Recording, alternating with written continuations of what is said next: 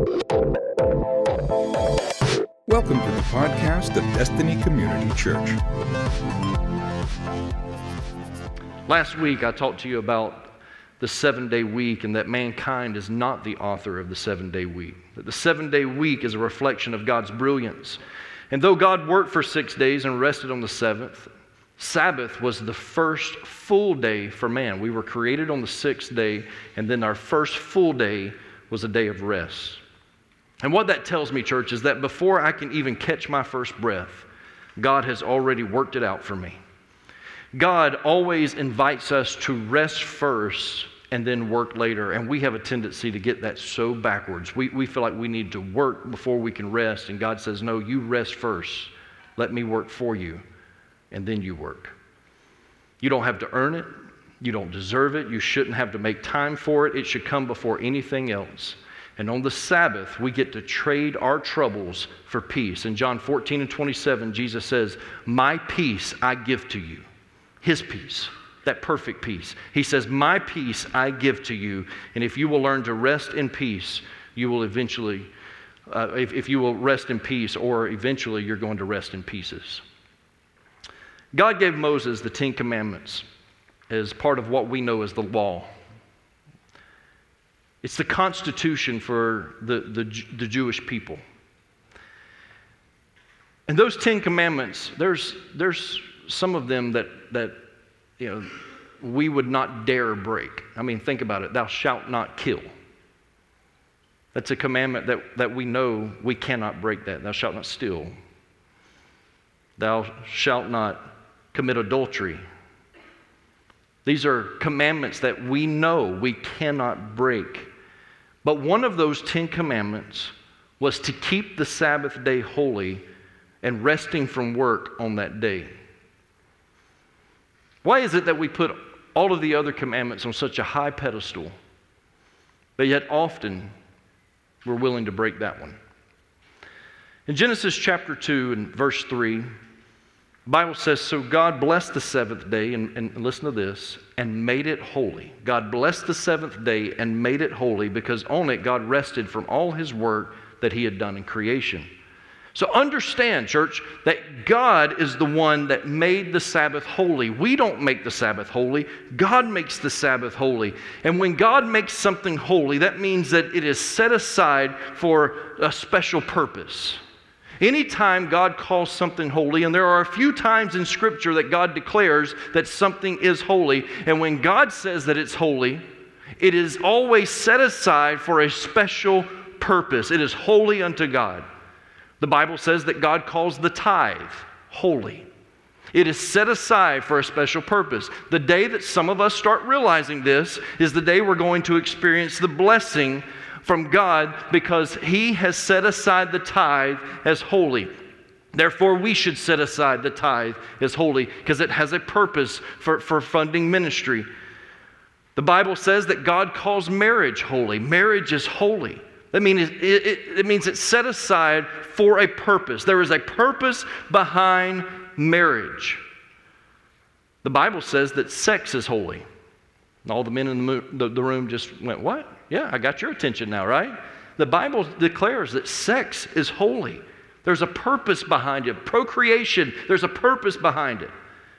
The Bible says that God's name is holy to the point to where a, a, a good Jew would not even say the name of God, which is Yahweh. A, Jew would not pronounce that name. It was a name that was too holy for them to even speak from their lips. They wouldn't even spell it out using all of the letters, they would abbreviate it. Because God's name is holy, it's set aside for a special purpose.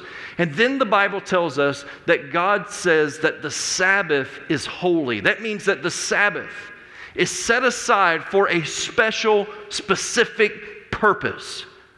There's a reason why God wants us to, to keep it holy. And that's just it. Exodus 20 and 8, God reminds us in the Ten Commandments, in giving the commandments, He says, Remember the Sabbath day to keep it holy. Remember what I told you God made it holy, God has set it aside. Your job is just to keep it holy. God's already made it holy. And if God has made it holy, that means that there's something special that is going to take place when God's people gather together on a Sabbath day and God is there with them. God is going to do something miraculous. Your job is just to keep it holy.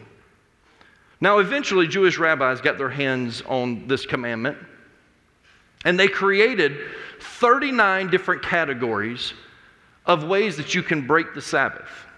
Within those 39 topics, those 39 categories, there are subcategories, thus creating hundreds of ways that mankind can break the Sabbath. Man's ability to perform or not perform these activities is what made them look more holy to other people. Recently, I heard a man by the name of Jason, and he was telling the story of him walking his dog late one night and I don't blame him. A grown man should not be seen in the daylight walking a teacup poodle. I would walk my dog at night too, says the guy who has a miniature Dachshund. But it's not about me. This is about, about Jason. So Jason is walking his dog one night, and he gets to the end of the cul de sac there on his street, and as he looks up, there's a man coming out of a house that he did not recognize, and this man had, had, had a full beard, and he's walking towards Jason. And, and as Jason was telling the story, he said, that as the guy's walking up, he said, Are you Jewish? And Jason said, No, I'm a Christian. And he said, Good. Can you help me? He said, I, will try. He said, What can I do for you? He says, I need someone to come inside and open a refrigerator for me and my wife. See, here's what happened. They went grocery shopping late on a Friday evening, he and his wife. It, they, are, they have rented an, an Airbnb, it's not even their house. They went grocery shopping, lost track of time. They get back to the house, and they have all the groceries sitting on the counter when they realize it is Sabbath and they are Orthodox Jews. And so they're, they're standing there looking at the groceries, realizing we can't open the refrigerator. Now, here's what you don't understand. One of those 39 categories involved starting a fire and producing light. This is what the ancient rabbis, they said, you, you can't start a fire and produce a light.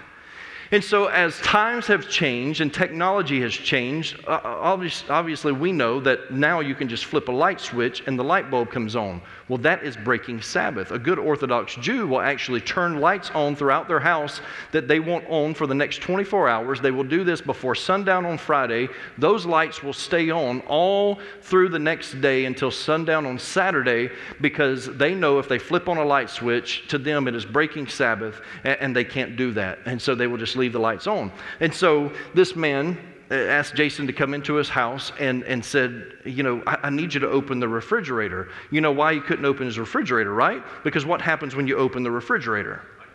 The light comes on. And he would be breaking Sabbath. So he invites this total stranger into his Airbnb to open the refrigerator just so he and his wife can put groceries away. This is one of those man made rules that is not found in the Bible. And I'm not here to, to bash any religious group. Most religions, even Christianity, we've got our man made rules that we expect people to live by. Listen, I, have been in this thing long enough to realize that I've got some serious convictions in my life, strong, powerful convictions that I know that I must live by. But I also know, unless I have scripture to back it up, that I cannot project those convictions onto any other life. That what might become a conviction for me may not be a conviction for someone else, or maybe they need that time with God in order for Him to create that conviction in their life. But you have to be careful because if, if not, you will create man made rules, even in our Christian atmosphere. And we must be careful with this. And the religious leaders during the time of Christ's ministry, they knew the rules of the Sabbath, but they did not know who ruled the Sabbath. And that's a problem. When you've created all these rules on how to keep Sabbath, but you don't really know the heart of God behind the Sabbath, they did not understand God's heart. God just wanted man to take a day off and rest. God knew that it was best for our, our physical, mental, and spiritual well being. God knew that. And so He did not intend for us to put so much thought into it that it becomes work not to work. And that's what happens if you're not careful. We, we adapt to this legalistic approach and, and it becomes work not to work. Sabbath, church, is not about rules. Sabbath is and always will be about relationship. First of all, my relationship with God. It's here, right here in this moment, that we get to reconnect with God after a week long of, of, of, of trials and struggles and hardships Things didn't go the way that we thought that it would. And today, right here in this moment, we get to reconnect with the creator of the universe, working on that relationship with God. We get to reconnect with family on the Sabbath. That's why it's so important for families to enjoy a meal together on Sabbath, to reconnect with one another. We get to reconnect with, with friends, specifically friends that are, that, are, that are part of the family of God. This is that moment that we get to do that. And it's why it's a core value here dependence. It's one of the four D's of destiny because we believe in relationships, and Sabbath is all about relationships. Many times you have probably heard me preach on the significance of numbers in the Bible. It's usually not a coincidence when God uses a specific number. If there's a number listed there in the scripture, it, there's a reason why. Take, for instance, the number three. Throughout scripture, the number three represents perfection. We know that we have the Godhead Trinity. You have God the Father, God the Son, and God the Holy Spirit bringing perfection. Jesus Christ was in the grave for three days, showing his perfection, uh, uh his, his perfected uh, uh, uh, destroying of death, hell, and the grave. He has total dominion over that, showing his perfected dominance. We know that the number 40 represents testing through hardship and trial. For 40 years, the children of Israel wandered in the wilderness. For 40 days, Jesus fasted in the wilderness. The number 10 gives us testing through lawful responsibility. It's why we have 10 commandments. It's why God says the tithe, a tenth, that's what tithe means. A tenth belongs to me. It is testing through lawful responsibility. The number six symbolizes man and it symbolizes human weakness because our number will always be short of God's perfected number. And the number seven is God's perfect number of complete, completeness. So wherever you see the number seven, you, you can know that there is perfection there, there's completeness there. So it should be of no surprise that Jesus Christ performed seven miracles on the Sabbath. There are seven miracles recorded in Scripture that Jesus performed on the Sabbath in a, in a highly religious atmosphere that frowned upon anything like that. This solidifies what Jesus stated in Matthew 12 and 8 when he said that he was Lord of the Sabbath. Jesus Christ is Lord of the Sabbath. Jesus Christ is Lord of this day. He is Lord of this moment. He is Lord of the mindset that we must develop. And when you get this in your spirit, you will start relying on Jesus Christ more than you rely on anything else. And seven times the Bible tells us that Jesus, God's Son, healed people's lives on the Sabbath. That's why I know, that's why I believe that today some of you are going to be healed.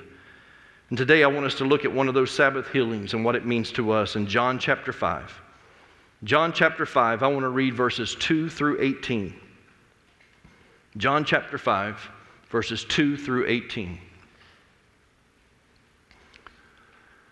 And it reads like this Now there is in Jerusalem by the sheep gate a pool in Aramaic called Bethesda, which has five roofed colonnades.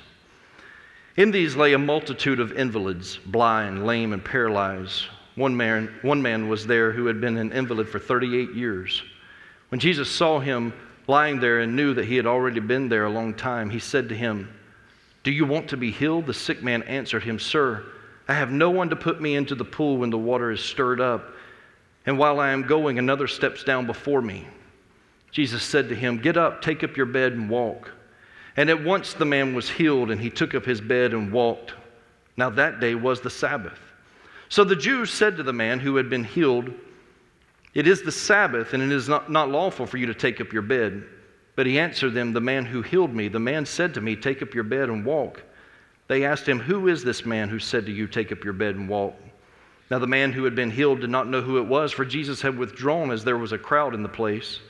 Afterward, Jesus found him in the temple and said to him, See, you are well. Sin no more, that nothing worse may happen to you.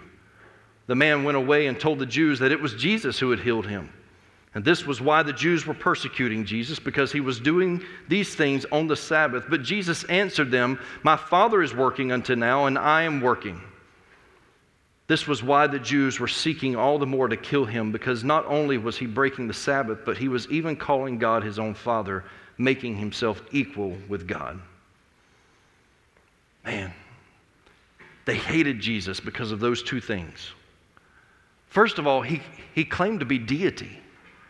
He was claiming to be the Son of God, that the creator of the universe was his Father, and he's claiming to, to be a part of that. So he's claiming to be God. And then he's breaking the Sabbath, and, and, and this was such a huge no no. They, they did not want that to happen. And so they wanted to hold everyone underneath their thumb, they wanted to hold everyone accountable to their rules, and, and they did not want anyone breaking the Sabbath because they were such good rule keepers. And they wanted everyone else to keep the same rules. There's so much to unpack from these verses. Let me begin by bringing your attention to where this, this crippled man is at and who he is surrounded by. First of all, he's at the pool of Bethesda. When you break that word Bethesda down, Bet means house. And in both the, the Hebrew and the Aramaic, Hesda has two possible meanings one being mercy and the other one being shame. Now, it doesn't feel like those two words could get any farther apart from each other mercy and shame. They just don't feel like they're connected at all. It's kind of like homographs in our language. They're spelled the same, but they have different meaning. Like we can, we can bow. We can lower ourselves and bow. Or you have the bow of a boat, front of a boat. This morning, Jake Meacham was over here slapping the bass. Sounded good, Jake, man. I was loving that. So you have the bass, the bass guitar, but then you also have a bass. Spelled the same, but two completely different things. It feels like we're in a desert today, right? It's hot in here. Spelled the same. As soon as this service ends, we're going to desert this room. This dual meaning was most likely intentional in naming the pool of Bethesda. Mandy and I have been there and it's amazing that they've excavated down and you can see the columns where these colonnades would have, would have set upon. And this pool was covered by these five roof colonnades. And, and there was a, a, a, this was a place of what some people considered disgrace because this was a work based society. And what I mean by that is anything that good that happened in your life, any blessing that happened in your life is because you were pleasing God. At least that's what they thought. If anything good happens to you, God is pleased with you. And, and so it's work based. But because it's work based, if anything negative happens to your life, if anyone is sick in your family, then it's probably because of sin in your life or sin in someone in your family, it's sin in their life. And so therefore, you are a disgrace in society's eyes. But this pool was also a place of mercy due to the number of miracles that had been reported. People believed in the superstitions that were birthed there. You see, according to legend, and the reason why all the invalid people were around the pool was because, according to legend, an angel would come down that they could not see, but yet the angel would come down and stir the waters. And so when they would see movement in the waters, the legend was the first person, the first sick person laying around that pool, the first one that's fast enough to get into the water first, then that person will be healed. And that's what everyone w- was there for. It had become a custom to come and lay around the pool of Bethesda, hoping to be the first one in the pool if the angel came and stirred up the waters. But on this day, Jesus bypassed superstition and he drained the tub of holy water and he told a man, Get up, pick up your mat, and walk. I believe today, church, that Christ is looking at you as he walks by this service right now, visiting us on this Sabbath, and he says, Get up, pick up your mat, and walk. I believe He is bringing healing to your life. You might be ashamed, or maybe you should be ashamed, but God is ready to extend mercy into your life. Which leads me to the people that are gathered there. The Bible says that there were the blind, the lame, and the paralyzed. The blind, the lame, and the paralyzed. There were some needy people at the city pool on this day. And in this situation, it was every man for himself. It's not like another sick person is going to help another sick person into the pool ahead of him if the angel comes and stirs the waters. No, it's every man for himself. There's probably people pushing, knocking people over, just trying to get to the water because it is every man for himself. But, but here's what's interesting to me is that you got all of these sick people the blind, the lame, the paralyzed, all of these people all gathered around one pool. Why? Because misery loves company. Misery loves company. Oh, I've seen this happen way too many times. Have you ever noticed how unhappy, disgruntled people like to hang out with unhappy, disgruntled people? We, do, we like to find someone who's going through something that we're going through. Misery loves company. We want to go through this together. What you need to do is you need to go find someone that's already been through it and they've got a testimony of how God brought them out of it, and you need to hang out with that person, camp out in their yard for a while. Let that be the person that you attach yourself to because you want to live through their testimony. You want God to do in your life what He did in their life. But no, misery loves company. We want to be around the people that are struggling just like we are. Listen to me. If you're unhappy and disgruntled, find someone that is happy and gruntled and stay close to them. That's what you need to do. But this, this isn't about the blind, crippled, or paralyzed. Because you don't have to be blind to be burdened. You, you don't have to be crippled to complain, and you certainly don't have to be paralyzed to be pathetic. Oh, it's quiet. Some of the happiest people I know on this planet are blind and crippled. On the contrary, some of the most miserable people that I know can see and they can walk, but they have no vision or direction for their journey. I see it way too often. But think about this there is the fact that there's no one there that can put him in the pool to be healed. Even if a well person, a healthy person, is walking by, it's the Sabbath. In a highly religious society, it's the Sabbath. And it was against the rules for you to carry anything, much less another person. You couldn't lift that person, carry that person, help them over to the pool. And so this man has little to no hope, and he is simply there for the miserable company. That's the only reason he is showing up every day. I don't even think that he, he even believes that he can be healed at this moment. 38 years he's been struggling with this. But Jesus says something to this guy to start off the conversation that has often troubled me. Because it's a strange question, but it made him face one of life's most important decisions. And he asked him this question Do you want to be healed? Oh, let me ask you something. For those of you that are struggling right now, physically, mentally, spiritually, wherever you're at, do you want to be healed? Because if you're not careful, it will become your identity. Whatever you're struggling with, if you're not careful, it will become who you are.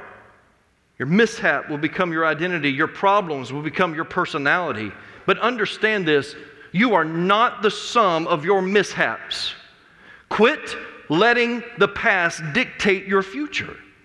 God wants to do something new in your life, but you've got to be willing to, to, to uh, uh, uh, disattach from the past and move forward in God in the future. But, but, but know this what this man was doing was not working. What he was doing was not working. He was trying under his own ability and power to find healing. So, what was he doing? He was clawing and crawling, trying to, to make things right. This church is what the Bible refers to as self righteousness. It's a mindset that you can make it right by your own abilities. And there's two, two sides to this coin, and neither, neither one are right. That I can make my life right if I'll do the right things. Does this not describe the average American? This is what we live by. We are consumed with, if it is to be, it is up to me. No, no. Let me tell you something about my life. I am where I am today because of the grace of God, not because of anything that I have done. I am who I am today the success that I have uh, uh, on, on, on, my life is simply because God has, has given it to me. I know that my life is blessed by my Maker and that it has absolutely nothing to do with me. And there are two groups of self righteous people in this story. The first group is, is the religious pious, projecting onto others their convictions and beliefs, believing that they're better than others. Be careful with that. Be careful trying to pr- project your convictions on someone else because you'll start thinking that you're better than someone else. You know what troubles me with this story is that these, these legalistic religious people, they were more concerned that this man was breaking the Sabbath than they were with celebrating the chains of bondage that were falling off of his life. Does that not trouble you? They are so concerned that this man has, has, has broke a rule about Sabbath that they don't even realize that the man is walking, a man that has been crippled for 38 years. He is laid on a mat for 38 years. And what they're concerned with is why are you carrying the mat on a Sabbath? God, open our eyes. You better become less interested in what they're not doing and start following what they are doing. We get so concerned with they don't do it the way I do it. Look at me, how great I am of a person, but they don't do it the way that I do it. Why don't you celebrate what God has already done in their life? Because thank God they're not who they used to be.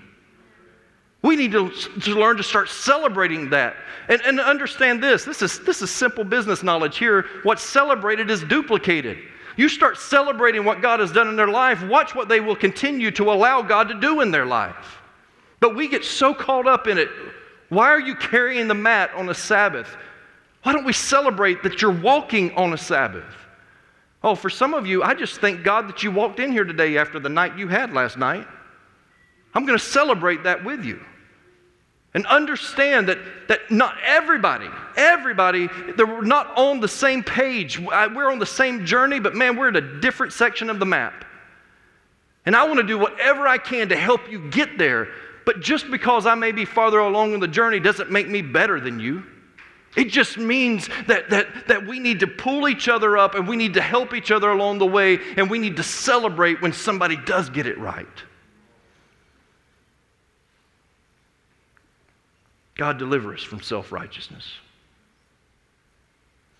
But there's another self righteous person or, or group of people in this, in this story. The Bible calls them the invalid. They're the blind, the lame, and the paralyzed.